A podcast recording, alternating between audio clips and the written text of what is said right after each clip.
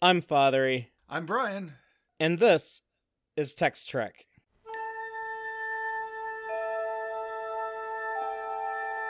Engage.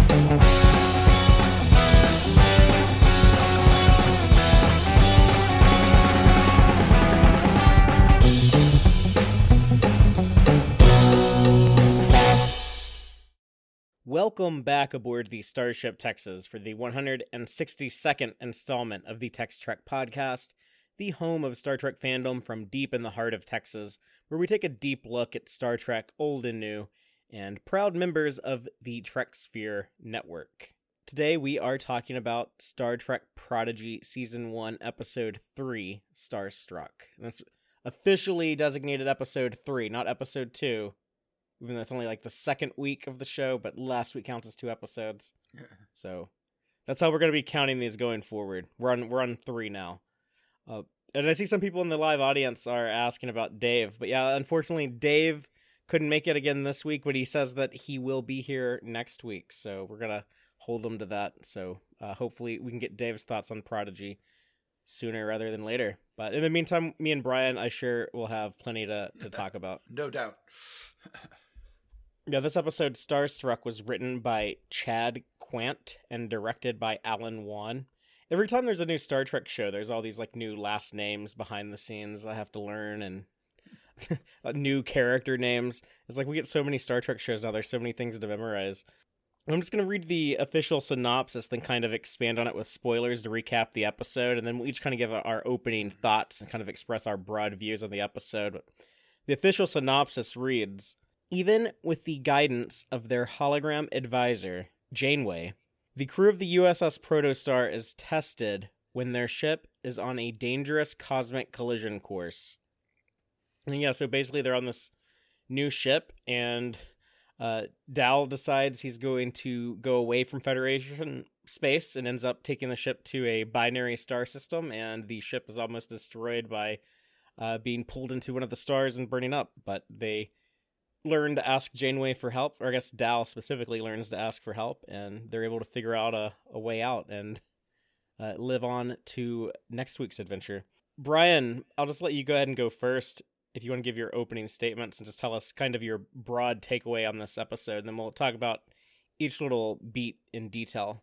I yeah, I like this one a lot. Uh, I, I I I liked it more than the first two, first whatever happened last week, because we started to dig a little deeper into the characters and well they were kind of painted in broad strokes. There was lots of things that needed to be done in that one slash two episodes last week. Um and so they here they they could start digging in a little bit more into who these people are beyond their cartoon stereotype nature. And I appreciated that. Uh, this is also the plot I absolutely would have done as this, the next episode if I'd been in charge was okay, now the kids do not know how to work this ship and they get into all sorts of trouble because they don't. I might even have done a few of those episodes, uh, though perhaps not necessarily back to back. So yeah, I was very pleased to see that I seem to be on about the same wavelength as the writers um, that it was time to show what a complicated show off the ship a bit and show off uh, how the ship is complicated enough that you can get yourself killed if you don't know what you're doing. It turns out there's a reason for Starfleet Academy.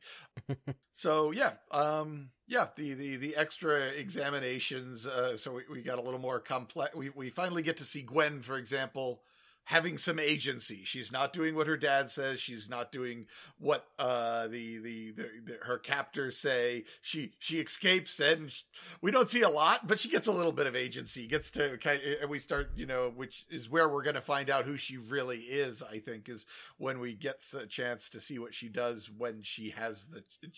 I can make when she can make her own choices.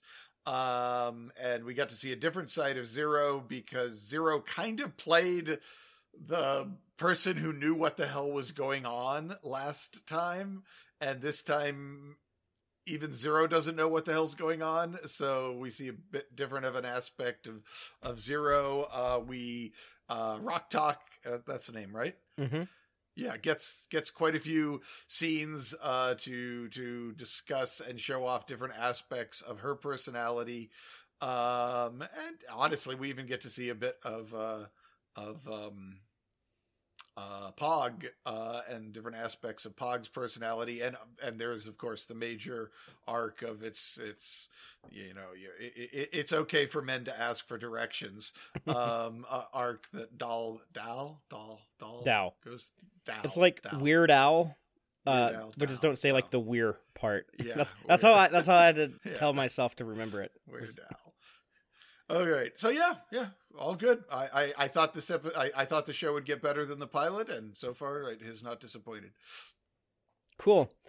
Uh, well, for me, I had a good time with this episode, but it did feel very small, particularly the first time I watched it. And I think in the grand scheme of things, that's going to be okay. And even on the second viewing, after I knew what to expect, I didn't really mind as much. But still, you know, I was kind of like, oh, I waited all week for this. This is just like the tiny little episode I get. Like, it almost felt like watching like a short trek.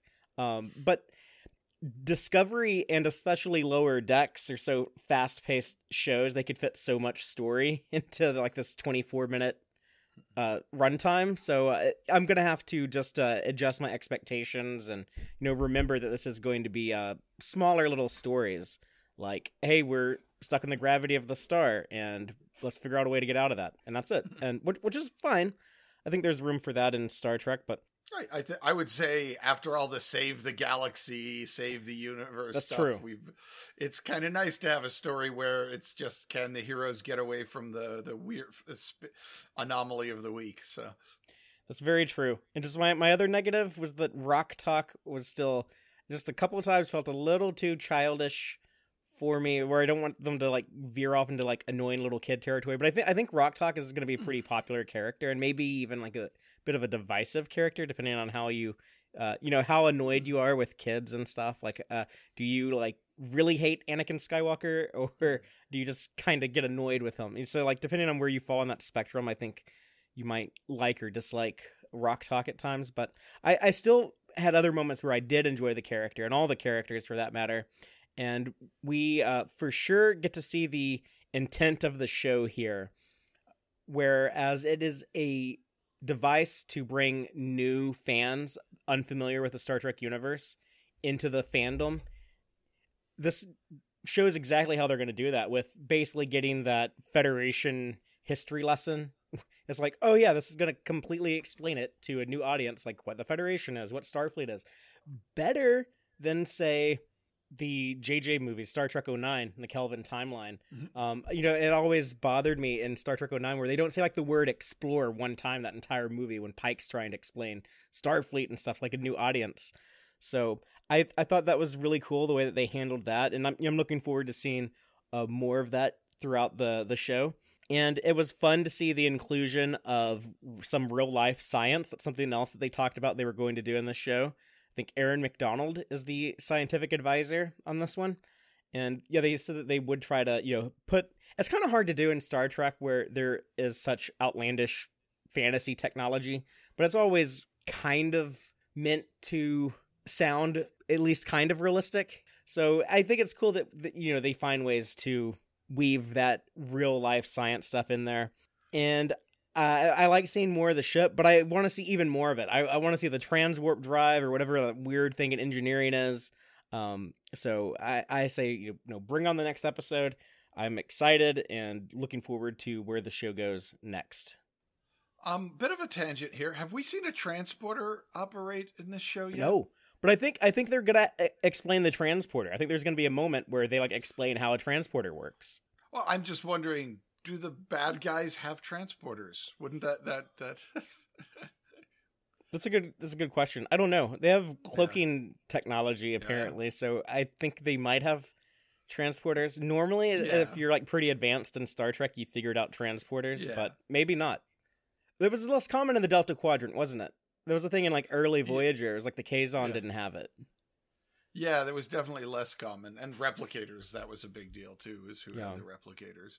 So I don't know. I'm just it just occurred to me that since they that that might be a, a something of a surprise for the audience that the bad guys don't have transporters, but uh, it, it, also from a storytelling point of view, especially if you've only got 30 minutes to ta- do your story, transporters save a lot of time. So they'll probably want to give them that just so that they can move things along quickly. Um, though landing a shuttle is much more visually interesting than beaming down, and this show loves to be visually interesting. Yeah. So, that's- Oh, and just just one last thing. Uh, I'll say like we talked about how last week how it felt a little bit more like the other Star franchise than Star Trek, at least visually. I guess tonally too. But this for sure felt more Star Trek to me. yeah, I d- definitely did not feel Star Wars at all. Um, there's large hunks of techno babble and exposition uh, in this, and it's uh, there's even some character development that all kind of you know the, the the action sequences definitely took a backseat to all of that stuff in a way that we had they weren't taking a backseat in the first two episodes. Cool. Well, we're just going to go ahead and move on into the episode breakdown. And we're going to cover every little beat and take a deep look at the the writing, the story, the cool little Star Trekian technology and stuff, and, and then eventually we'll even go into our Gorn egg section when we talk about all the in jokes, Easter eggs, and continuity connections. But just to uh, start things off, you know, at the opening of the episode, we pick up where last week ended with the kids on the ship getting to know Janeway and getting to know the Protostar and having to figure out what to do with Gwen, their prisoner.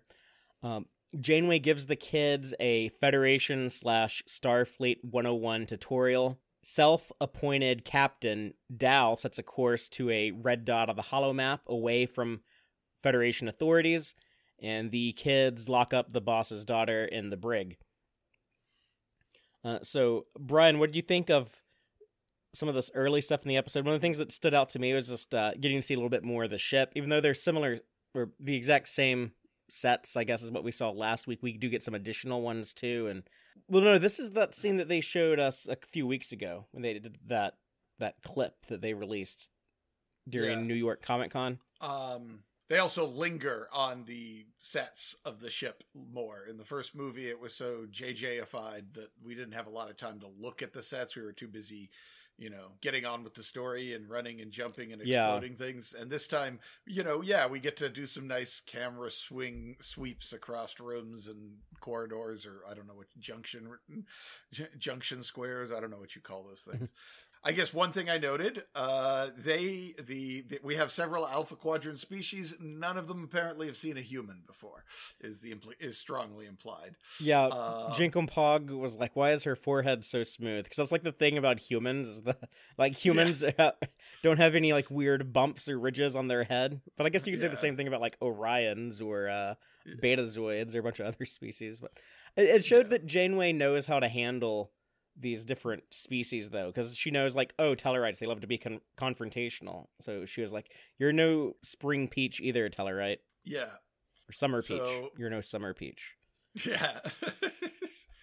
so yeah, we we we do see that our uh, kids can be. Uh, at least Pog can be a bit racist or speciesist, I guess. uh, I, I don't know if Tellarites and humans can interbreed or not.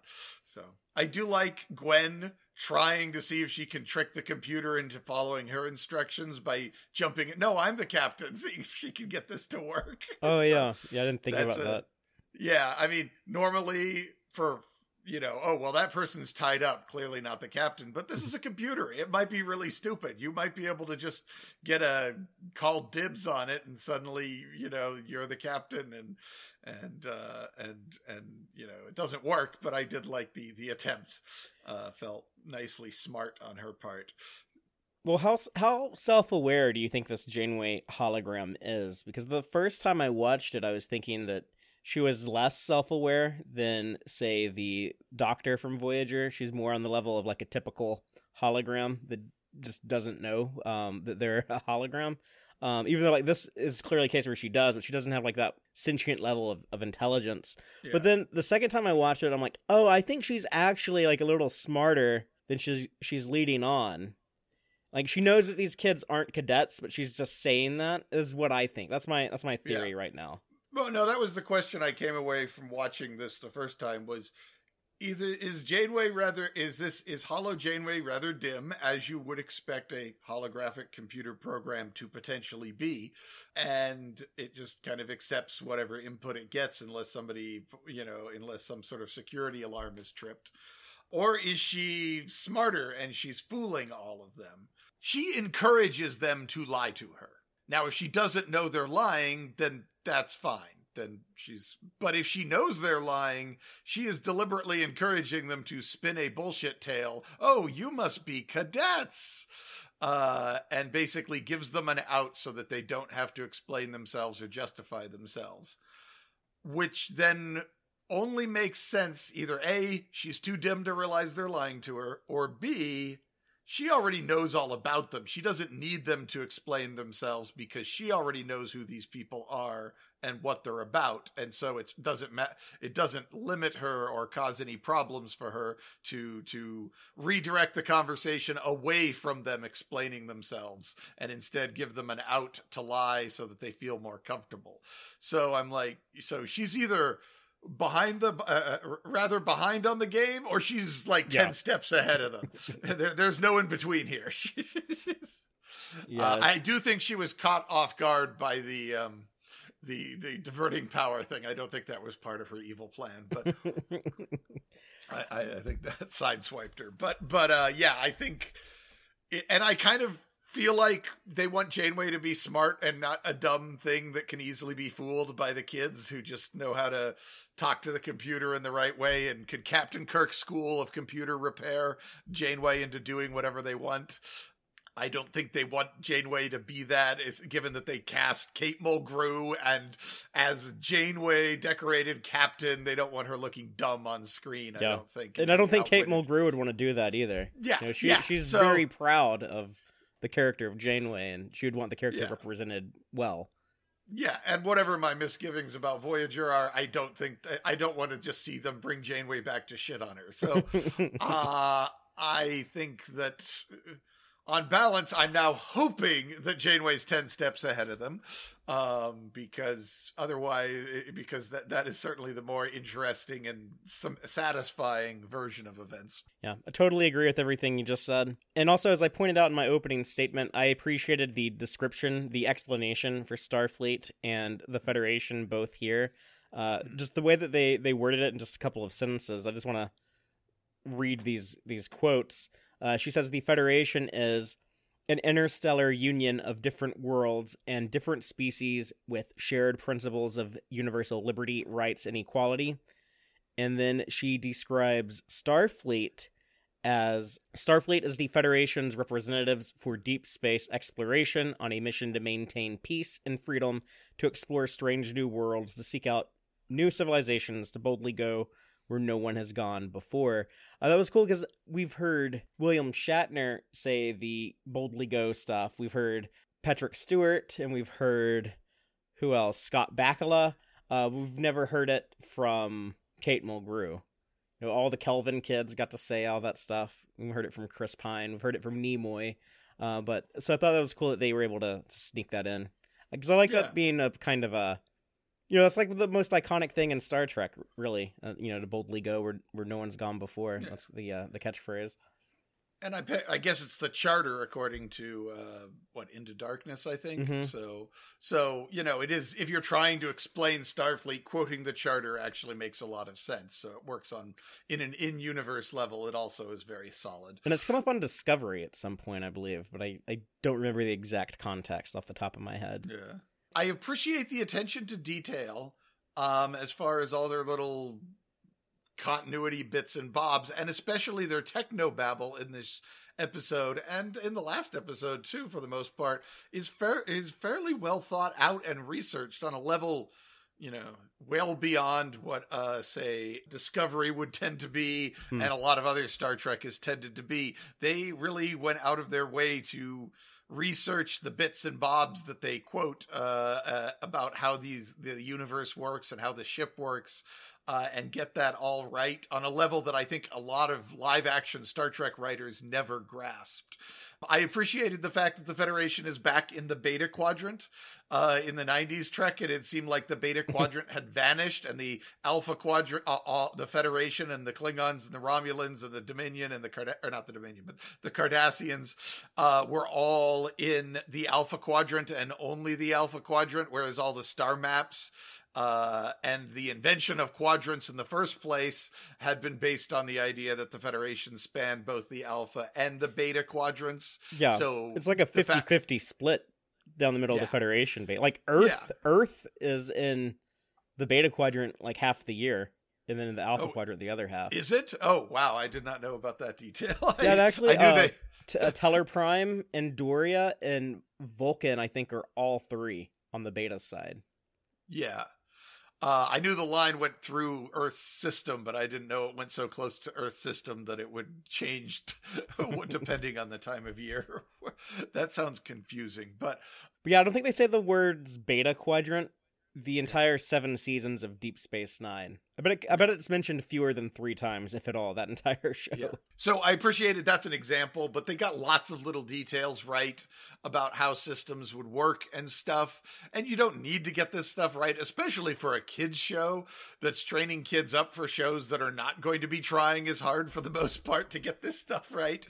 Um, but yeah, they got it, and it made me think of the Doctor Who, uh, uh, the quote um, Douglas Adams said about writing Doctor Who. He said you have to I, I'm pretty, pretty something pretty close to. You have to keep the uh, story uh, complex enough that the kids will be interested and entertained, but simple enough that the adults can still follow it. And I love that quote.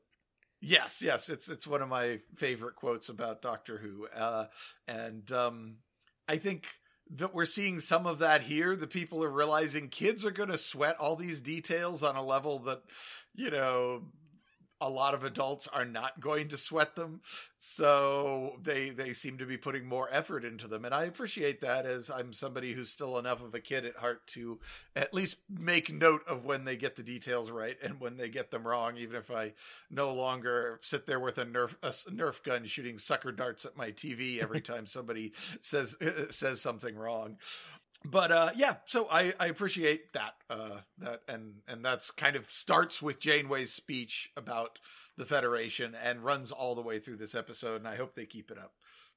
No, one thing I wanted to point out about Dal's mistrust of authority, I I'm slightly mixed on that, but I think I overall really like this idea because that's one of the things that I, you know, speaking of that other Star franchise I keep mentioning, one of the things that I like over there, they do so many stories that are like anti-authority, that you know the uh, the, the the evil empire against the uh, the the underdogs. And that's something that star trek has kind of lacked because yeah it is like this this greater better society in the future. Uh so o- of course like the authority would be less malevolent although they still have to defy orders uh, quite often in star trek so i kind of like this show prodigy kind of having that anti-authority vibe. I kind of feel conflicted about if like the arc is about uh Dal having to learn like oh no like it's okay to like trust the status quo and you know fall in line and the the government's never going to lie to you and you the the federation is perfect and you should buy into all the propaganda. Uh, but I, I I think that the way that they're at least early on you know they're using the diviner and his uh mining slavery operation is kind of the authority that they're in defiance of so I think it's gonna be like a little bit more nuanced, where it's like, okay, like the Federation is good, but you know the Diviner is bad, and sometimes authority is good if we make it be good, and even then you still gotta disobey orders from time to time. but I, I, I like that uh, overall. Uh, you know, I'm slightly mixed, but overall I like it. Uh, I like the idea of he he doesn't he's he's so jaded and so cynical even at like this early age he's like no we can't roll up in a stolen ship. Are you nuts? Like they're gonna be mad at us. They're gonna hate us. They're gonna lock us up again. You know we just we just got our freedom. You want to throw it away? People in authority lie. We can't trust anything they say. Um and then the irony of uh zero pointing out that that Dal lies all the time. But uh, no, I, I I like where this is headed, and I I think it's going to be cool to see the uh, the arcs with these characters. And you know, as they as they learn more about the Federation, Jankum Pog and Zero and Rok-Tahk were all like, "Man, the Federation sounds really sweet. Like, I want to be I want to be part of this. This this all sounds Yeah. good." Dal's the only one who's skeptical. Well, we don't know Gwen's opinion, but I don't think she was uh, very receptive given the situation. no, I had pretty much the same thought is that the Federation stands as a impos- uh, probably impossibly good example of government and the man that uh, is is is not terribly realistic. And so you know on one hand we have Dal saying you know there's no such thing as a free lunch. If it sounds too good to be true it probably is. And in as far as the lesson you know the uh, knowing is half the battle kids kind of moments that's actually a lesson kids should probably be paying attention to and and thinking about uh, uh, uh and keep in mind. But it's uh it flies in the face of Star Trek which does have this kind of impossibly good federation um, and so you're in the situation where if you're the uh, a, a regular Star Trek viewer, you know that uh, Dal is wrong um, about on this particular example, anyway. But that his he he's generally following a pretty good rule of thumb uh, that the the people on top don't care too much for about the people on the bottom. So yeah, where is it? You know, it, it certainly. I, I don't know if the writers just hadn't quite thought out the implications of this, or if we're going to end up with a more nuanced situation. Um, certainly, they've also been showing that the Federation is a little more flawed than we thought, but uh, uh, in other Star Treks uh, lately as well. So, but yeah, I don't, I don't. I don't. It feels like they're setting up one of those kids learn an important lesson moments, but it's hard to see how you you you, get out of this without the kids learning potentially the wrong lesson. Yeah, uh, Starfleet Boy is joining us in the live audience, and he's saying in the comments, kids need the optimism and the security. I think we can't have bad morals on Prodigy. but I, I think ki- I think kids could handle that. I think kids could handle uh, you know betrayals and uh, having to having to go against the uh, the boss sometimes. The the other thing I wanted to point out is they remind us that Zero uh, cannot read Gwen's mind, and apparently he couldn't read the Diviner's mind either because he said last week I didn't really know what he was using me for, why he wanted me to like torture those people, or what his like master plan is. So I guess it's something with like their species, the the Vodna Akat or whatever they were called last week. Um, so I'm glad that they took the time to you know dot the i's and cross the t's and tell us like why doesn't zero just read her mind and learn you know what her dad's evil plan is and all this stuff and it's like oh yeah because he can't so at least they at least they acknowledge that I- do the kids even care about the diviner's evil plan at this point? That's true, I mean, yeah. we got a ship. We're out of here. That's yesterday's problem. So, they they don't know he's coming after them. Well, I mean, she keeps saying he's coming after them, but I don't know if they actually believe it or believe that there's a way for them for for for the diviner to find them. do you want to tell us uh about the kids getting to know the ship Uh, sure, yes. So, Dal and Zero lock up Gwen in the brig, and then check out the living arrangements for the Protostar's crew. Rok-Tahk and Jankum Pog hit up the mess hall. Then, finally, Zero and Jankum Pog look over the dual warp core and the mystery thing in engineering.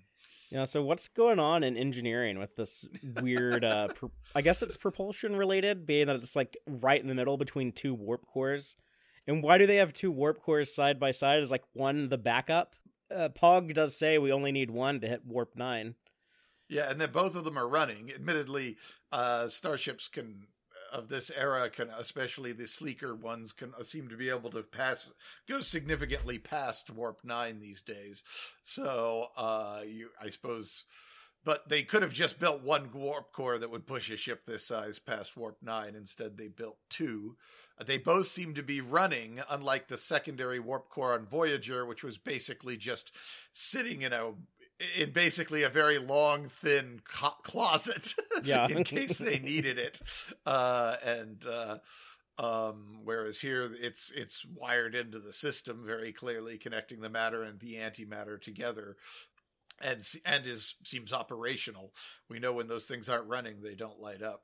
So, uh, yeah, that is intriguing, and the big thing in the middle is intriguing. I'm sure it ties in with the the, the deployable nacelle thingy we see in the opening Yeah. credits. That's which that's may or may not related. be transwarp related based on what we saw on a console previously. Ah, yes. Uh, probably, since if, if that showed up on a console, um, because I don't know what else you would be doing with an extra fancy engine. This is another engine, but it makes our ship go slower. No, no. Obviously, that- it makes the ship go faster. I, I know that Lower Decks got Mike Okuda to work on some of the uh, displays and uh, Okudagram LCARS layouts. I don't know if he's contributing to Prodigy or not, or if they're just trying to make it look like Okuda's style. But th- there is some some pretty interesting visuals uh, on some of the, Yeah. the consoles and stuff. I like I, I, I like how much detail they're able to pack in. I would say that this is sort of the somebody trying to do an evolution of '90s Okudagrams. Uh, Yeah. It looks a little Uh, more advanced, I guess. well i don't know if in advanced just it's it's reminiscent but there's also a lot of new shapes and new ways of joining Hmm. shapes together that you don't see on classic Okudagrams so it feels to me like it's you know this is windows 10 versus windows 6 or something uh kind of Okudagrams uh you know recognizable but clearly a different iteration. And given when we have been told this show is set uh it it would make sense um, that they would be a little more evolved or altered. the brig that they have Gwen locked up uh, in is very Star Trek Into Darkness. But al- also felt a little Discovery, like the the size and shape of it. I did want to ta- mention that the pr- brig, the prisoners get better accommodations than the crew do by a significant margin. That room is way bigger uh than uh, than any other i think any other brig we've seen even the star trek into darkness brig i Oh, don't wow. think was that big Because that one was pretty Um, big, but it was pretty big, but I don't think it was quite that big. Um, and so yeah, and and given how small this relatively small this ship is, I'm still thinking it's it's got the space for seven at least seven decks, seven or eight decks, but these decks seem to be really tall, so it might not actually have that many because the decks are so much taller than most Starfleet ships. Um, but given how small the ship is, they sure spend a lot of space making sure they can lock people up. I guess I they were know if planning on having a bunch of prisoners packed in there. Yeah, or or or rebellious crew members or something. I I probably reading too much in this into this. It probably they just wanted a cool looking brig and they didn't think about what it said about the nature of the ship when that much that large of a percentage of your ship is devoted to locking people up. but uh it it's certainly my it certainly if you think about it for a bit it feels like that's a huge amount of space to devote to locking people up and they have a separate room and are, is there more than one cell or just one cell? um, I, I couldn't tell watching it if there was another cell off to the on the other side of that white that column. it on the looks right. like there could be, but I don't Yeah. think we get a, a glimpse of it. I don't recall seeing a glimpse of it, but I also wasn't looking for it. Yeah, and they've got a big room that acts as kind of the warden's room, I guess, or Yeah. whatever you want to call it. Uh, and even if that doubles as the chief of security's office, uh, it's oh, Odo still- style. Yeah.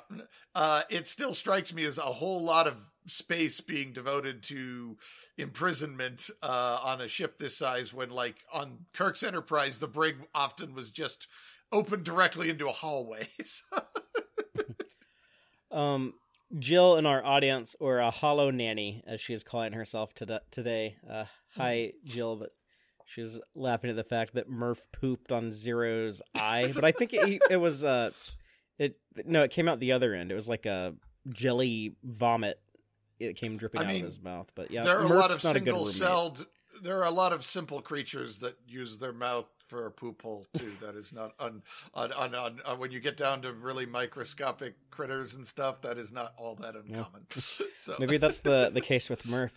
I really liked the captain quarters the first time I saw it. I was like, "Oh, that looks like pretty sleek and cool, and I want to live there." And then the second time I watched it, I was like, "You know, for like a captain's quarters, like couldn't they like throw in like some carpet or something, make it a little like the that 24th century coziness, you know. Uh, wow, I had the exact opposite reaction. I said, "Well, so much for all that Federation equality. We see how the crew sleeps, and we see how the captain sleeps, and you could have had uh, there's a, again a huge amount of space devoted to the captain that could have been allocated to the crew that was not, um, and." Uh, whereas I suppose when you need a brig, you really fricking need a brig. The captain probably does not need a room quite this ridiculously ostentatious, while the rest of the crew is sleeping on bunk beds in a in a cargo bay. I have a theory on that because I I thought the same thing, and I'm wondering if this is a training ship that's kind of intended for cadets, and that's why the that's why they're given shittier living conditions than the captain because like the captain's just there to you know be like the drill sergeant and then they're there to to be going through training. But yeah i mean these people these crew members don't even get a hallway. Um, yeah they don't get a lower decks hallway. It is it is very star trek 6 though. It looked like the excelsior bunk room.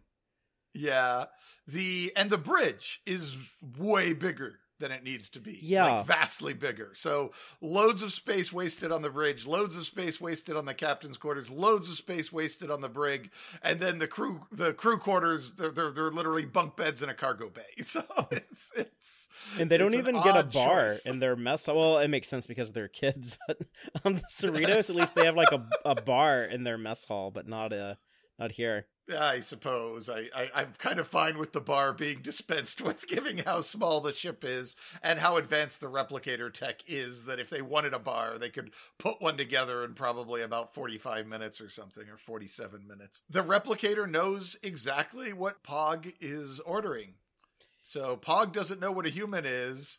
Even though he's a Tellarite, but the replicator knows exactly what food Pog was raised on, or at least has been exposed to in some fashion. The blood truffle biscuits, sweet radish pie, and sour gravy. Yeah. Didn't look very appetizing to me, but he seemed to enjoy it. I thought that was a, a cute little moment though with Rok-Tahk, where she's like, "The only thing I know how to eat is Nutrigoop that they that they fed us Yeah. back in back in prison. That's all I've ever ate." that was so sad. Yeah, no, it was it was one of the things I I liked is that uh, Rok-Tahk gets these little a lot of little moments throughout the whole episode, Yeah, uh, and that was one of them that I, I enjoyed. Um, they've reversed the table, the, the the silliness of the tables from Voyager, which in Voyager they have a trench running down the table for no discernible reason that you're you're you're you can accidentally set your cup down wrong, wrong and spill it because of the trench. Yeah, this one has a wall. Yeah. Yes, a wall running down the middle of your table that you can use to spill your cup. but that makes a little bit more sense because it's like a divider. If like I'm eating on one side and someone else is eating on the other side, it's like you stay on your side and I'll stay on mine. Yeah, I, I suppose they knew they were going to have kids on board who would, you know, get really immature, shoving trays back and forth at each other. But yeah, it was cool to get like a little tour of the ship. I said last week that I wanted to see more of the interiors. I wanted to see engineering. I'm curious if there's a sick bay. If there is, I want to see it. I'll be really upset if there's a brig but no sick bay. That's all kinds of fucked up from a Star Trek point of a Federation point of view. So, we know we can lock people up. We can't fix a broken leg, but we can lock people up. Wouldn't it be cool if there's a an EMH on board also? If there's a sick bay. Yeah, I don't know. I I mean, the example we have on uh, on La Sirena is that you get the same hologram no matter which type of hologram you call up, but that isn't necessarily Starfleet standard there. But yeah, there could be an EMH. Uh, one would think if they went to the trouble of putting a uh, Janeway on board, that they would load Janeway's famous uh, EMH uh, uh, version of that on board as well. But uh, Picardo hasn't announced anything about being on the show. I don't think. Yeah, I'll be disappointed if we don't have him back in something at some point soon. He seems like an easy one to bring back. Yeah. And I guess the only other thing of note here before we get to the binary star stuff is uh, Rok-Tahk does try to be nice to Gwen. She does, you know, bring her some a big plate of steaming Nutrigoop that looked disgusting. But uh, she is also questioning Gwen, like, how come, like, how come you never did anything? Like, she's she doesn't understand. She's just like a little kid. She has this little kid brain. She's like, why were you doing all that bad stuff? Why didn't you do anything to stop it? And Gwen kind of has to you know take a look at the the girl in the mirror and be like, "Oh yeah, like I didn't really know," and you know, wait a minute, am I the bad guy? Yeah, that, yeah, the, the meme. They're like, "Are we the baddies?" Yeah, yes. yeah, when, when, the little girl's like, "Why did you imprison me and force me to work when I hadn't committed any crimes?" and like, oh, are, are, am I the bad guys? yeah, like what kind of um, crimes do you think these eight-year-olds are doing, yo? Yeah, and uh, that that also apparently it sounds like these Alpha Quadrant sample a sampler pack that we got of Medusans and uh, Tellarites and purple guys who learned to who were taught to speak English they all came from different places it sounds like. I i was i had a sort of head canon that we were going to find out that the diviner had like captured the children of the ship's crew or something and they that's why they all these alpha quadrant people were in the delta quadrant working in this prison. But it sounds like they're from all over the place and just being shipped here to to space australia. The botany bay which which raises the question then of even more of how did all these alpha quadrant species end up out in the delta quadrant if they were uh, on multiple apparently implied multiple different worlds or planets. Um so yeah i'm i'm definitely uh, trying to put these clues together to figure out how it all fits together and they're i'm getting lots of clues but i don't know if any overall picture is necessarily emerging at this point hopefully it will make sense once we get the explanations yeah i feel like that's kind of the name of the game on uh all the Star Trek shows now. It's like uh, I want to I want to have this explained to me. Like why are why is this? Why is there this mystery of this? You know, that is the why, why does Mariner have a different last name than her mom and dad? yeah, that is the end result of J.J. Abrams' mystery boxes. well, there you go. So, well, let's talk about the arrival at the binary star. Mm-hmm. Uh, red alert! The ship arrives at its destination and is caught in the gravity of binary stars. While trying to troubleshoot the danger, Dal inadvertently deactivates power to the brig, freeing Gwyn. Rok-Tahk is on the case, though, and fights Gwyn in the shuttle bay to stop her escape attempt. Um, so, yeah, we get to see another location in the ship. We get to see the shuttle bay. I guess we get to see the escape pods, too. Uh, that, that made me mad, Brian, when Dal is like, uh, get rid of everything non essential, everything that's not bolted down, eject it. And they're like ejecting all these cargo containers, or maybe they were escape pods. But it made me mad because, like, you just got this cool shit with all this neat stuff on it. Now you're just like dumping it. Like, you don't even know what you're dumping. Yeah, yeah. I want Janeway to take them down and say, for this, this is a mission to a dangerous planet. I recommend that you take the phasers found in Cargo Bay 3, and they go, and this Cargo Bay 3 is empty. But I mean, oh yeah, we jettisoned all the phasers. hey, they have they have a lot of power. They got those two warp cores, right? Uh, so I guess they they have like some long term replicator capabilities. You know, we have the vehicle replicator, yeah. so I guess they can just replicate all the new equipment, new escape pods, whatever they need. The vehicle replicator is really cool. In the fight, uh, the way that they used it in the fight, you mentioned the interesting visuals earlier, but thought was neat the way that they're fighting while this shuttlecraft is being built, and the stars look neat. Uh, yes, yes, they're they're definitely very pretty stars. Um, so the uh, I I guess I noticed that they aren't trying to do. They, it does there seems to be zero effort to imitate Majel Barrett for the computer's voice, yeah. which I think is a first for this era of Trek. Oh well, we have um Geek Filter in the the audience, and he is actually friends with the woman who does the voice of the computer on the show. So, Erin, if you can remind us who that is, because the name escapes me. But, but yeah, I noticed this is the first time we hear the ship's computer. But on the um on lower decks, they have the Cerritos computer is also a different Oh, okay. I, I just hadn't caught person. that it wasn't trying. They weren't trying to do because I know they had a couple, at least one, if not two, Majel Major Majel Barrett replacements back in the '90s. So there are people that can do the voice reasonably well, but um, I guess it just never sunk in that they that they dumped it by the uh, on the Cerritos. Yeah. So this show they have uh, Bonnie Gordon, but one hmm. thing I've noticed ever since this new era of Star Trek started is every ship has its own computer voice. You know, in Discovery, the USS Discovery has a different voice than the Enterprise. But every time they have the Enterprise, they have the same. It's uh, the woman who played Vasquez in Aliens. Mhm. Uh, she she does the voice of the computer every time they have the Enterprise in Short Treks or in Discovery, and I'm I'm guessing they'll keep her for Strange New Worlds, but they use someone totally different for the Discovery in Discovery. Yeah. Well, I, I, it's only because you know Voyager, uh, the Enterprise D, uh, Deep Space Nine, and the Defiant all had, uh, you know, an attempt either Majel Barrett or an attempt at Majel Barrett. Um, and I think the shuttlecraft uh, did as well. All the shuttles from those various shows Hmm. that I it, it felt, uh, and I think, I think they uh, didn't the they had the Enterprise E must have talked at some point, right? Probably, but I can't think of an exact moment. Yeah. Um doing a countdown or something if nothing else. But uh so yeah, it just struck me as yeah, they're definitely doing a different voice here, which is fine. I mean, they change everything else about Starfleet. Why should why should the computer voices be standard? I honestly just would have had the computer voice be Janeway. I, I would have had Kate Mulgrew do the the countdowns and the red alerts and everything on the ship, but um I think that would have been fine given in this context where she's clearly wired into the system and not walking around with a mobile emitter.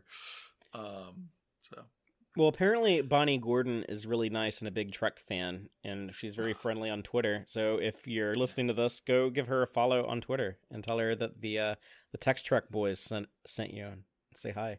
But Brian, I think you know uh, quite a lot about astronomy and probably uh, you know much more than me. So let me ask: I do know that binary star systems are actually very common in the in the Yes. observable universe. Uh, are they typically a white dwarf and a red giant? It's like a this little white, hungry white dwarf feeding off of this massive red giant. I don't know how typical that is. I, I don't honestly. I, I'm not. I'm not into things well enough to say whether that is common or not. I do know that things like that happen. That they've we have telescope images of one star ripping another star apart slowly over you know a million years or something, and and creating images very somewhat similar to this. Uh, so you know the basic idea of this is more plausible than most of the anomalies of the week that we've gotten in the whole history of Star Trek. This this is this is actually yeah pretty possible. I assume there must have been some planets in this system. Otherwise, where are the rocks coming from? Yeah. because And I don't, I don't think there'd be like a bunch of rocks floating around in that close proximity, but that just was the cool excitement of having, you know, later when they're having to like fly through those and stuff. And Yeah, I mean there could be there could be there some debris left over from some sort of you know supernova billions of years ago that co- coalesced the gases of which coalesced into these two new stars. So it seemed fairly plausible. I did sort of head canon that the that the weird gravity of these stars was interfering with their their ability to generate subspace fields, which is why the impulse engines were performing so incredibly poorly and why you why ra- ramping up the warp drive might have been a bad idea um is that uh because the impulse engines actually use a subspace field to lower the mass of the ship so that even though it looks like a huge ship and tiny little impulse engine from a mass point of view it's like 95% impulse engine and only a little bit of ship the rest of the ship and all the fuel is compacted into a tiny little thing from a mass point of view uh not a volume point of view. Uh but so it's like the whole ship is made out of a, a hollow styrofoam shell and and the the impulse engine is you know uh th- this is giant hunk of metal or you know pushing the ship uh, but if that subspace field gets interfered with, suddenly all that mass comes back. Suddenly your ship is way heavier and your impulse engine performs like shit. So, uh, without that subspace driver. So it was pretty easy for me to say, yeah, there's probably weird star stuff always seems to come with weird subspace stuff in Star Trek land. Um, so the, uh, um, I liked the divert all power thing had all sorts of consequences. yeah, Um, yeah. like you could tell, like was- they're they're not diverting all power correctly. Because like typically when you divert all power, like you would know like not to power down your brig. Like no other Star Yeah. Trek show would someone make this mistake. Not even on lower decks would they yeah. goof that up. Uh, this show also has the holodecks using the same power system as the rest of the ship, unlike Voyager, which stupidly had its own separate power generators for the holodecks, which made no sense. But but here that in a much more logical sense, the the training hologram disappears when you divert all power. It's actually a very deconstructionist thing to do, which I was not expecting for a kids cartoon to be taking the great totems and tropes of Star Trek and taking them apart and showing their potential flaws. That's sort of what you do in like Picard. Picard is a very deconstructionist uh, Star take on hmm. Star Trek, where you're kind of digging in and saying, how well does this actually work? Um, and and uh, um, how and and and what would these tropes really work like if you push them to the limit? Uh, so I loved it because I love the I liked the idea that they paid attention to it. So many writers in Star Trek just, oh yeah, divert all power, that works fine, and uh, they're, they're, like, no, no, this would cause serious problems if you diverted all power uh, instead of like all available power or some such thing. And I just love that they switched off Janeway accidentally. That is another thing that lesser Star Trek writers would have omitted and not caught altogether uh, is that they, they, is that that probably would switch off the hologram. So yeah, well done there. Again, good techno babble. Yes, a trained crew would know better than to you know do switch off this that and the other systems, but these are not a trained crew and uh, they they're probably literally just asking the computer to do the things they're, they're, they're, I doubt they're even like reconfiguring stuff most of the time. Most of the time, they're probably just typing in divert all power to impulse engine, hit return. Are you sure you want to do this? Confirm. you know, it does because the computer can easily interpret text or verbal speech and, and translate it into instruction, into orders and actions uh, at this point. So my how how are they sometimes able to work the ship and other times not i just assume they're just literally typing in what they want the computer to do and hitting return and the computer says well if you're sure. And even gwen seemed to have like some abilities uh, when she's you know running around on her own like she was able to find where the escape pods were and then the computer you know offers is like hey you don't have any escape pods. You want me to build you a shuttlecraft? And she's like yeah let's do that. And then when she's in the shuttle bay fighting Rok-Tahk, she's able to deactivate the gravity. So um, I guess there's some uh, user friendly interface with some of the stuff, but yeah, they still don't really know what they're doing. The one thing that annoyed me with that that fight with Rok-Tahk, by the way, is I wanted to see the shuttle design. I wanted to get like a good wide shot look of it, and we we only see these like little tight shots that are only on screen for a couple seconds.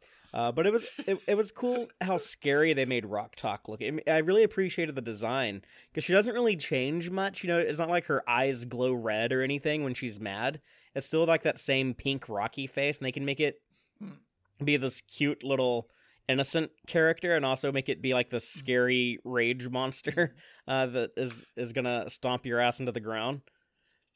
I, I like that she was still a little girl and not just the Hulk or something when she gets upset. She, I, I, it was, you know, she's not always sweet and innocent and and kind. Sometimes she's pissed off and she knows you're full of shit and and she'd never say the s word, but that doesn't mean she's going to let you walk all over her.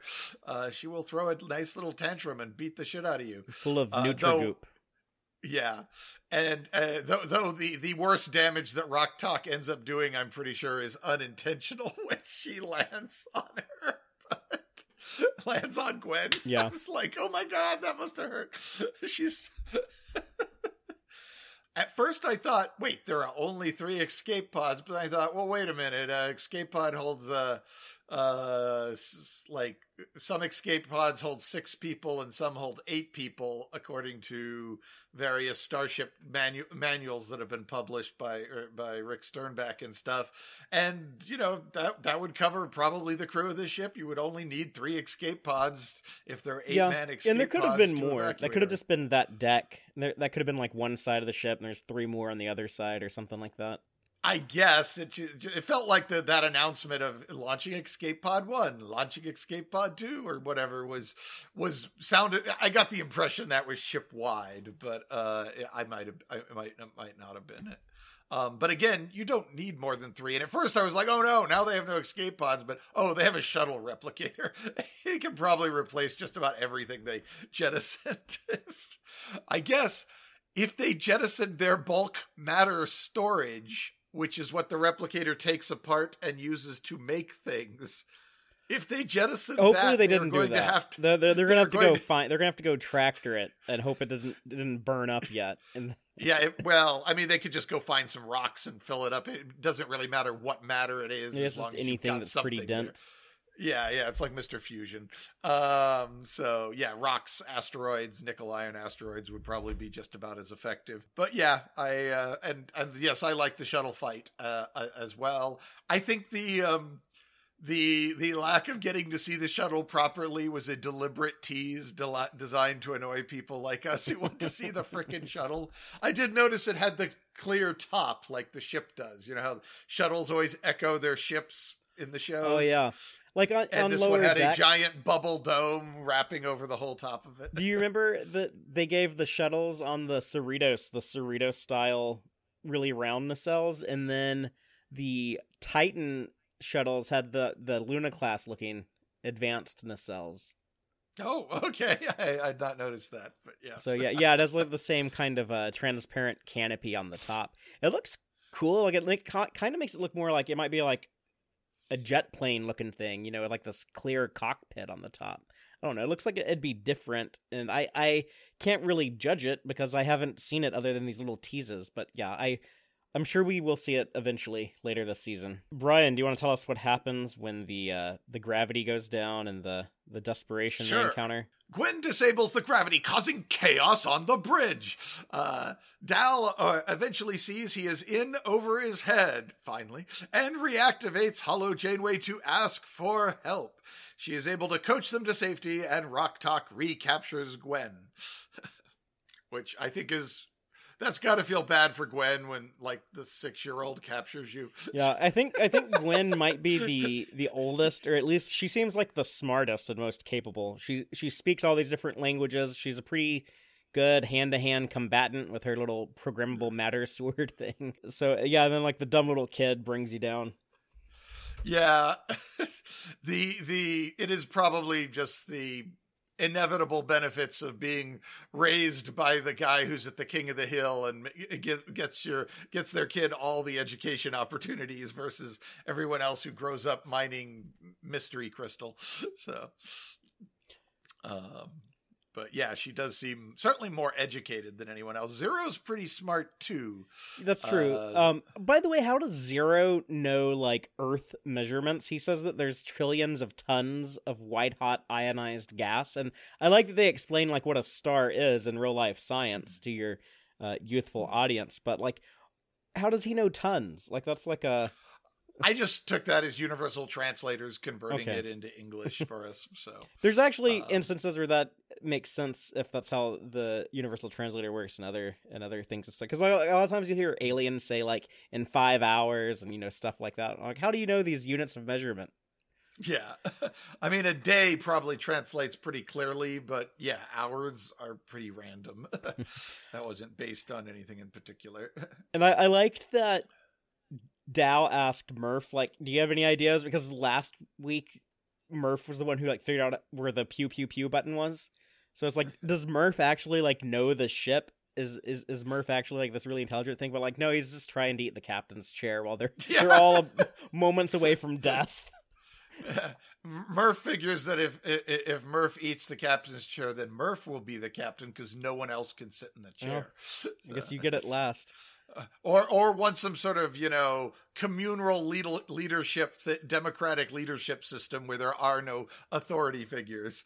Um, and and it's going to go down and eat those the captain's quarters next. So that everyone is equal. But also what you said about zero being smart he is the one that figures out oh yeah the secret is to go along with the river of fire as, as they call it. But yeah let's just ride the gravity and slingshot around the star yeah. I did like you get to push the button. Oh That- yeah, that- when Jankum Oh. Pog gets to blow stuff up, even though it's just like auto targeting the the asteroids. but yeah, it'd still be fun to shoot the phasers. They've always been auto targeting, but I don't think most of the writers real. I think most of the writers think that when Worf's back there pushing buttons, it's like some sort of arcade game, but uh, where he's he's moving a joystick around or something. But uh, it's always been auto firing, and I love that the writers are just totally aware of that and just throw that out there to again deconstruct how awesome it is when you're firing the phasers and torpedoes. Actually, you just kind of select the targets and tell the computer to take care of it, but. There's a re- little button to tell it to start taking care of it. so I, again, deconstructionist, but but in an enjoyable, fun way uh, that that shows they've done their homework. Yeah, that's uh, an analysis of the episode that I hadn't considered. But now that you bring that up, uh, you know, multiple examples within this episode, I'll I'll start looking for that in future installments. I, I like the writing. I like uh, a lot of the things that the the Hageman brothers seem to be doing, um, and you know their approach to Star Trek. I don't know if there's anything else. That's kind of our our uh, resolution. Is that uh, the the climax of the story is Dal learns that it's okay to to ask for help, even though he doesn't really do much. He, I guess, takes credit and and thinks that he's still like you know the good captain, the good leader, um, because eventually he did ask for help, and uh, Janeway gives the kid some inspirational advice at the end, and I think here here is another example of this Janeway's got to be a little sharper than she's letting on, because she said. I've seen my share of wayward crews, and I can tell you that you've got potential. If this Janeway has like memories and experiences and stuff, I think that she probably has like the original Janeway's memories, you know, programmed into her, or at least like the encyclopedia version of of that stuff, and has a little bit of like self awareness where like yeah, she can have uh, her own opinions. Yeah. And I mean, we were get accidentally getting quite a few sapient holograms during the DS9 Voyager era, so who knows? They they might just be everywhere. I mean, I think they even what they they are everywhere because we find out that they're putting them to work in like mines or stuff uh rather than just deactivating them so they clearly consider them kind of sapient so um so yeah the idea that she's you know significantly surpasses the the original boot up sapience of of Doc Holodeck from Voyager uh, is certainly very plausible. Uh, um, makes perfect sense that she would actually be the next step in that. And I don't know if they they probably would have just uploaded all of the logs, maybe even the personal logs if Janeway was okay, real Janeway was okay with it, to give her a a field of, of personal experience to help her interact with people. Yeah. That, that Um, definitely seems to be what Zimmerman did to Hmm. to create the EMH. He put you know a lot of his own his own memories and his own personality into it. Yeah, and what Ira Graves was uh, had kind of invented that tech back in what season two, Season two, yeah, the, yeah. the Schizoid Man. So, yeah, so they were they were basically had it as a prototype back then, so it's probably not all that hard to Hmm. do more than just feed it the logs.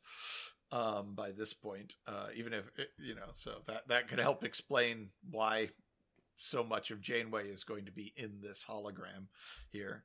Uh, it would be fun if she keeps slipping up and calling herself Admiral. Uh, because she's she's you know some part of her hasn't quite pro- you know that's just how she would have said it but oh yeah i'm not actually an admiral so you know Now, the one thing that confused me here was Jankum Pog says that uh, he just wants to start by learning how to turn left or right. Like that'd be helpful if we know how to steer the ship. But they were doing some pretty advanced maneuvers when they were escaping Drednok last week. Mm-hmm. So I think they know how to turn left and right. Maybe again they could have just told the ship fly down there and don't hit anything and the ship's computer is doing all the turns and they they don't literal they literally don't know how to fire the port and starboard thrusters to turn the ship left or right. They have to rely entirely on the ship's computer and explaining what they want and then the computer figures out how to do it. So you know that that could make some sort of sense of that of that statement. Well, our hollow nanny in the live audience is telling us not to forget about the diviner and kitten scenes. Uh, Yes. So let, let's uh, talk about that. We do see a little bit more of Tars Lamora, which, by the way, it was pointed out to me that if you rearrange the letters in Tars Lamora, it spells star amoral. So it's like, oh, this is like the uh, the unethical star, is where the bad guys live. Amoral star. Um, But yeah, the diviner is he's out of his tank. He is gearing up, strapping on his armor, and uh, has Drednok at his side. He says, "Prepare the Rev 12," which I guess is the name of his ship. It kind of sounds like a car. Isn't it like a Toyota has like a Rev 4 or something? Uh, but we see Cation Kitty again. Uh, Uh, so there was my wife's favorite part. So, The- you know, toiling away under the uh, the cruelty of the diviner. But yeah, it looked like that whole like main complex is kind of like the capital city looking thing. It's very um Halo 4 or like Tron Legacy style graphics, but that whole facility, that whole building, that whole structure, I guess takes off and is the ship, the Rev 12. And uh, what I thought was interesting is that they can cloak their mining asteroid. They activate the the chimerium cloak, so you can use that stuff with cloaking technology. Can he cloak his ship or just the the asteroid? Because it kind of seems like it'd be easier to to cloak a smaller thing than a bigger thing. yeah, I would. I mean, if you have the technology, I mean, it could be that that they he only bought one cloaking device, and so he can only cloak the thing the device is plugged into. But uh, it could also be that he's advanced enough to purchase or construct multiple cloaking devices. We don't quite know how he fits into the the uh, industrial infrastructure of this area of space. My thinking is that when he takes off in his big ship, he kind of leaves his base defenseless. And so that's why he cloaks it to hide it so that no one like tries to go conquer it and take all his chimerium. But then I'm like, don't people know where it is? Like that Kazon trader was like bringing them prisoners. Like that guy knows how to get there even if it's cloaked. Or can it move? Can it travel? Can I mean, if you mounted some thrusters on it, you wouldn't have to move it more than a few hundred kilometers, and uh, you know, which you Pull a Deep Space of Nine. hours. Yeah, uh, just, just, just. You wouldn't have to even do something as elaborate as when they moved DS9. Just shift it a few dozen kilometers, and if it's a really good cloak, no one's going to find it because it's not where they're looking for it, and space is vast. Uh, so, but you would need some thrusters. Otherwise, you could just extrapolate its vector last from last time you visited and figure out where it should be now. If it doesn't, if it has no thrusters, the cloak is of marginal usefulness. It does end the episode on an ominous note. Uh, John Noble is really scary, like his voice. You know, when he's saying stuff like "I am coming for you, my progeny." I'm like, oh yeah, he's a he's got like a great villain voice, almost to the point where he seems too um like cliche evil. But they they did kind of hint at some nuance with him in the in the first episode, and I, I think I've outside of the show i've heard like the writers talk about like oh yeah like when you learn what he's all about like you'll you'll understand you know why he's uh why is he he's trying to do the things he's trying to do yeah, I, I hope they do something more with him, but they probably will. Uh, but it answers the, The- question the, we had was like oh. you know were they gonna were they gonna like come after the protostar and it's like oh well they answer that pretty quickly yes. what were you gonna say though Oh, um, they go from this really ominous music to this incredibly chill, surprisingly chill credit sequence. That after everything else of the show is so high energy, we get these these these very meditative, calming credits. That I was like, really? Yeah, it was kind of Okay. jarring. Oh, and the cool thing, Brian, the cool thing they're doing with the music for Prodigy is that they're releasing the the soundtrack t- to each episode every week. Uh, so uh, I I listen to Oh. the Star Trek music on Spotify. Um, so I don't I don't know where else you can find it, but I know if you have a Spotify subscription, that's one way to find it. And every week there will be new Prodigy music to listen to, and it has a really good score. Uh, yeah, no, it, it, I, I, I guess I have to admit I wasn't paying too much attention to the music outside of the opening and closing credits, but uh, I'll have to go check that out. Yeah, it, it's pretty energetic throughout, though. Like you were saying, like it, it almost it's, it's almost kind of surprising to hear it without the context of the show because I'm like, oh yeah, there's like some really like energetic stuff. Like the lighthearted parts are like super lighthearted. The actiony parts are super actiony. Yeah. So not not very subtle, but I like it.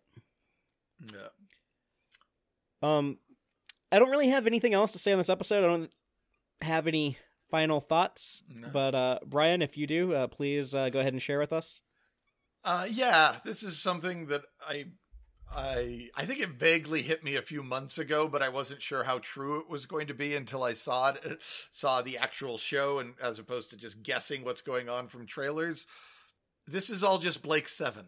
Okay, you have to explain because me and I'm Yeah. sure many listeners, I know of It's- Blake's Seven because of you, but otherwise I have zero exposure to it. So, so tell us It's what Blake a- Seven is. A bunch of freedom loving prisoners, a mismatched band of people who shouldn't be friends and really want to hang out with each other because they're all so different, are all prisoners of the evil bad guy, and they all want to be free, and they stumble across a super awesome, mysterious alien spaceship. And then they end up being pursued by the authorities who had imprisoned them in the first place, who want the ship.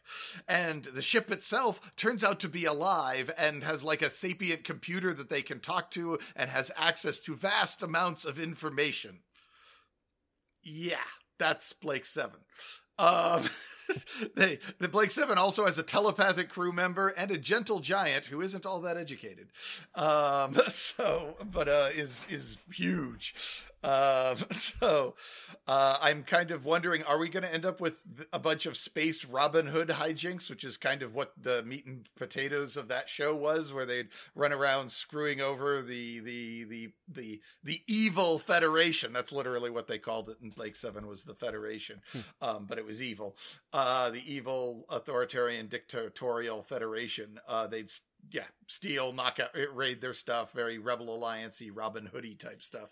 So I'm wondering if that's where we're going to end up with this show. Is it going to be about them on being on the run and exploring, or is it going to be about them kind of kicking the bad guy's ass and and liberating lots of other people and stuff uh, as we adventure?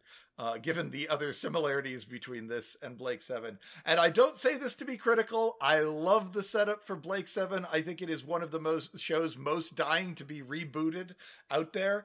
Uh, um, so I'm very glad that, that that somebody's taken up this idea that I've always loved and is having fun with it. That actually sounds really cool. Like uh, Robin Hood in space uh, kind of makes me want to watch Blake's Seven because I I don't know anything about it beyond the few things you've told me over the years.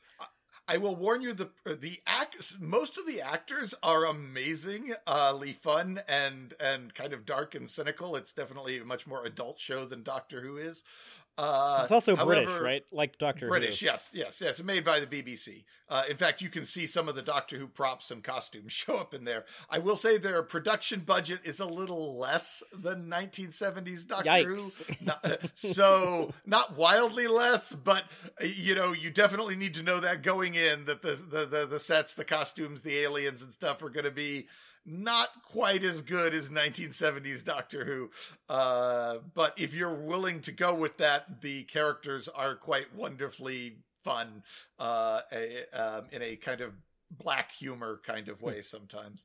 Uh, I, I highly recommend it if you're at all curious. So, but much more cynical than Doctor Who.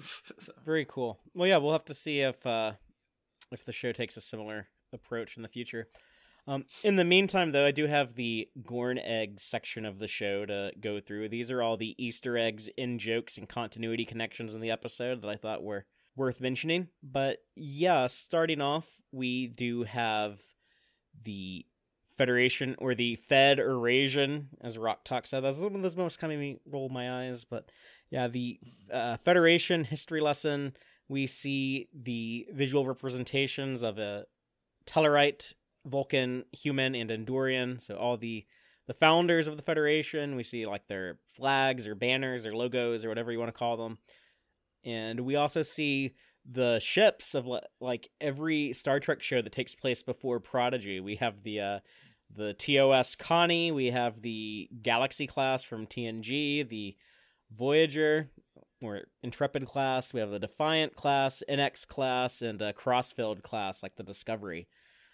And a couple of shuttles. I guess it's a, a Class F and a Type 6 and a Type 8 shuttlecraft. So it's like the uh, the Holo Janeway knew to only show the ships that have had their own TV show. she's she's that's there's a reason she's Starfleet's most decorated captain. and then uh, Erin's asking why was the Discovery in there, and I'm like, yeah, I guess people just know that like there was a uh, Crossfield design. I don't know how much they they buried about the Discovery, or if that had been unearthed by by this time. And next up, uh, we get to see that cool map that, like you said, Brian does establish the existence of the Beta Quadrant as well as the Alpha Quadrant, and has the has the Federation labeled as existing in both. And we also see the Romulan and Klingon empires, so that was cool. Yep, all dating back to Geoffrey Mandel's Star Charts book. So as far as positioning of things, Yeah, so. and you even can see some of the sectors have familiar names uh, that have been used in in some of the the star charts and stuff like that. Dal accuses Gwen of having space madness or space flu, and uh, I think space madness was mentioned in the original series in the Naked Time, and then again in the Tholian Web. So like that's what happened to the crew of the the Defiant and the Tholian Web.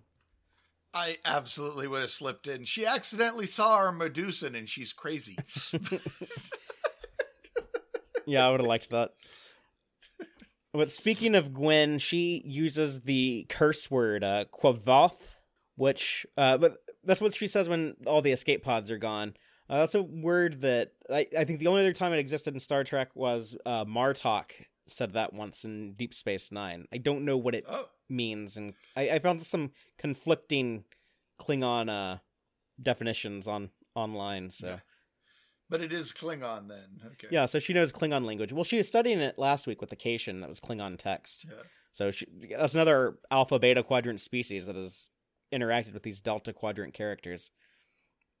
Of course, we have uh, the hologram Janeway. I loved this touch. I, I think I'd, I'd seen an image of this somewhere, but the hologram Janeway drinks coffee. So cl- Yeah. clearly has a lot of the the Kathryn Janeway real life personality and mannerisms built in. Uh, Janeway was uh, a famed uh, coffee addict in Voyager. I liked her having her coffee black. It's kind of like her like alternative to Earl Grey tea hot. I yeah, I uh, that was another point for Janeway's a little more clever than we think of is that she knows to show up with the coffee just to rub in how they should have been listening to her. You know, look at I've got this so under control. You got you know that that that's a bit of you know symbolic thinking that goes beyond a lot of stuff that we normally see from more primitive AIs. So And I don't know why I wanted to point this out so much, but on one of the displays for the Prodigy that we see, it has uh, labeled Work bee storage. So, well, I guess they they don't store shuttles; they just replicate a shuttle whenever they need one. But they can keep some smaller Work bees around. I want to see the pro- the uh, Protostar Work bees, but yeah, we we never really get a good look at them. You know, you see them a little bit in the motion picture, a little bit in the background, and uh, the Deep Space Nine opening credits flying around. Uh, the the work bee that we see the most of up close is the Discovery one.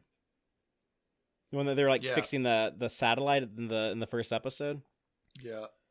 The um yeah that's uh, the schematic of the ship again It looks like about 7 or 8 decks cuz we can kind of see the floor of the bridge pretty clearly there and and you can if you assume even if you assume that all the decks are as tall as the bridge is uh or or something close to that you can see that there's a fair number of decks there. So this ship is it's not small. Uh it's maybe it by Star Trek standards I guess it's small, Hmm. but uh it's i think it probably has more volume than than the defiant Yeah, so point. it's a little bigger than I thought previously.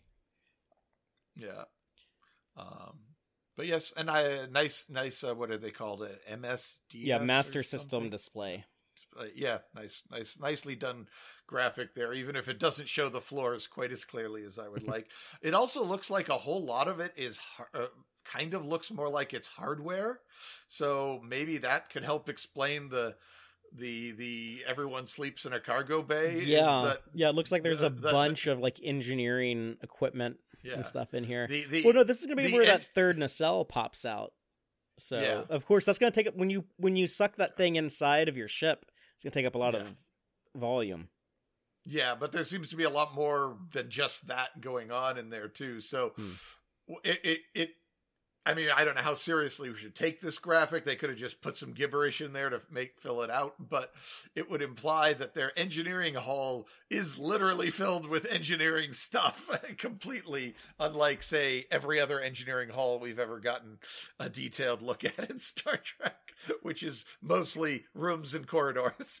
Michael Stapniak in our live audience says he was hoping for a rubber ducky room. So we might we might see we might see another Yeah. display that has the rubber ducky room. Yeah, yeah, that's, that could be. It, it should be easier to spot because if it's the same size duck they had on Picard's Enterprise, it should be really noticeable on these displays. Well, that's it for the Gornegs, but I do have some subspace transmissions. Last week I asked people what what did they think of the premiere episode of Prodigy, Lost and Found, and I'm just going to go over some of those right now. But our OSHA and safety enthusiast Captain Pikachu said last week, may be lacking in seatbelts, but certainly not lacking in stunning visuals and a lot of heart and fun. But let's hope for more seatbelts so we can also teach the next generation to not commit more OSHA violations. I mean, all the seatbelts were on Gwen, clearly, when they had her strapped Yeah. down. So, also on Twitter, JC says, My nine year old brought it up last weekend and I was ecstatic. While he commented it had Star Wars Rebels vibes, he gave it a 9 out of 10 and has decided he is a Trekkie like his dad. I loved it myself and even more so with my youngest. I think that is super cool. Uh, threes and sevens. Uh, that's awesome. And Angela said something similar. She said on Twitter, my son is autistic and rarely watches TV. He sat with my daughter and I for the entire episode, didn't interrupt at all, and afterwards asked how soon we could watch the next one. We were completely mesmerized. So that's awesome. I hope you enjoyed this episode too, Angela. And on YouTube, Red Ketchum said, So far, so good. And has anyone asked if Murph could have been a crew member of the Protostar? The ship traveled so fast it turns you into goo instead of a four legged catfish. so another Murph theory. There we go. All right, that is that is the definitive ending that I want reveal f- that I want for this show. It, it this is this is what they should do. It should all be a giant. Smurf should be the even further evolved version. If they'd left those two salamanders on that planet for another few weeks, they would have turned into Murphs. Um, so yeah, I love that. That's brilliant. That's going to be it for this week. Uh, I would love to hear what people thought of this episode, Starstruck. So be sure to comment on YouTube, hit me up on Twitter, however you want to get a hold of me, send us an email, and let us know your thoughts on Starstruck, and we might share those next week when we cover the next episode of Prodigy. And until next week, as always, live long and prosper, y'all. Listen to the Text Trek podcast through Apple Podcasts, Google Podcasts, Spotify, or at text-trek.com. Like us on Facebook at facebook.com slash text-trek and follow Fathery on Twitter at txtrek. Please support us by liking our videos and subscribing to our channel on YouTube. Thank you and take care.